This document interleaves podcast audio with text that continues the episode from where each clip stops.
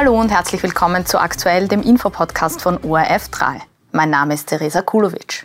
Tofu-Würstel, Seitan-Schnitzel und auch Erbsenproteinburger. Fleischalternativen boomen zurzeit und sind in jedem Supermarkt zu finden. Aber sind sie wirklich die bessere Alternative zu Fleisch? Das habe ich die Ernährungswissenschaftlerin Martina Steiner in unserer wöchentlichen Klimarubrik Nachhaltig informiert gefragt. Das habe ich die Ernährungswissenschaftlerin Martina Steiner in unserer wöchentlichen Klimarubrik Nachhaltig informiert gefragt.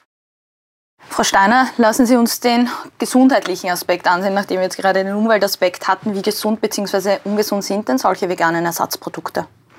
Da muss man in erster Linie auch immer ein bisschen schauen. Man kann es natürlich jetzt nicht so pauschal sagen. Also es gibt auch bei den veganen Produkten einfach eine große Auswahl an Lebensmitteln, die ungünstig sind und welche, die da besser passen.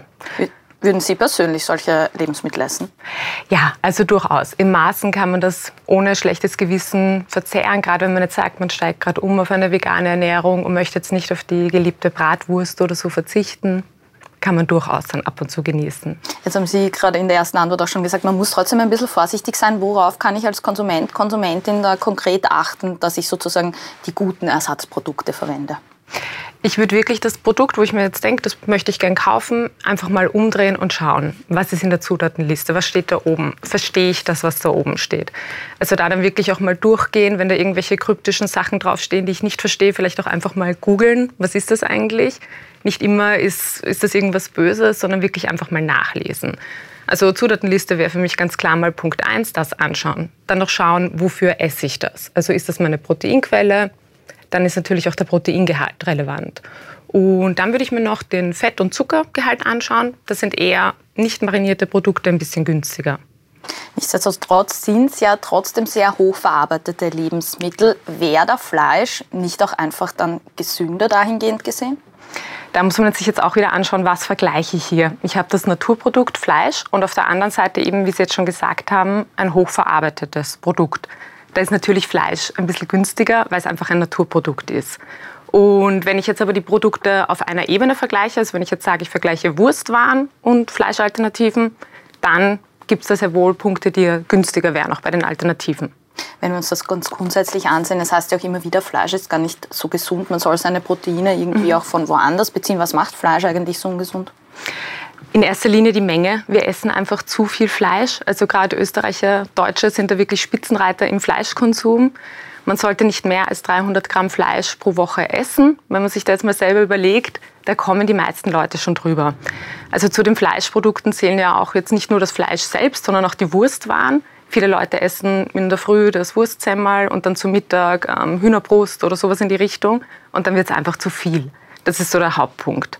Und die Wurst ist ja wahrscheinlich auch wieder hochverarbeitet. Genau, das ist auch wieder der Punkt. Das ist dann auch wieder ein hochverarbeitetes Produkt und ist dann demnach jetzt eben auf einer Ebene wie auch die veganen verarbeiteten Produkte. Zudem enthalten Fleisch auch einfach Cholesterin, ungesättigte Fettsäuren, also, na, Entschuldigung, gesättigte Fettsäuren andersrum und sind daher einfach für die Gesundheit nicht so günstig. Außerdem hat die WHO rotes Fleisch und verarbeitetes Fleisch auch auf die Liste der potenziell kanzerogenen Stoffe gesetzt.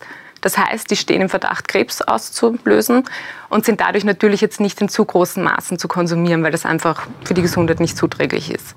Wenn ich aber gänzlich auf Fleisch verzichte, wie hoch ist denn da beispielsweise auch die Gefahr, dass ich einen Nährstoffmangel erleide? Denn es das heißt ja auch immer, man soll sich ausgewogen ernähren. Genau richtig. Wenn ich mich jetzt zum Beispiel vegetarisch ernähre, brauche ich mir eigentlich keine Sorgen machen hinsichtlich Nährstoffe, weil da habe ich ja durchaus dann noch die Eier, Milchprodukte als Proteinquelle dabei. Das heißt, das ist überhaupt kein Thema. Bei der veganen Ernährung ist auch da, ich empfehle den Leuten immer, sich vorab zu informieren, mal zu schauen, was sind potenziell kritische Nährstoffe bei einer veganen Ernährung, wo sind die drinnen, in welchen Lebensmitteln und die dann wirklich bewusst in die Ernährung zu integrieren. Einzig Vitamin B12, das sollte man supplementieren unter einer pflanzlichen Ernährung, weil das nur in tierischen Lebensmitteln vorkommt. Gesundheit heißt ja auch immer, beginnt im Darm. Inwiefern stimmt das? Der Darm wird nicht umsonst als das Zentrum unserer Gesundheit bezeichnet und das stimmt. Also der Darm ist einerseits mal der Hauptabsorptionsort für Nährstoffe.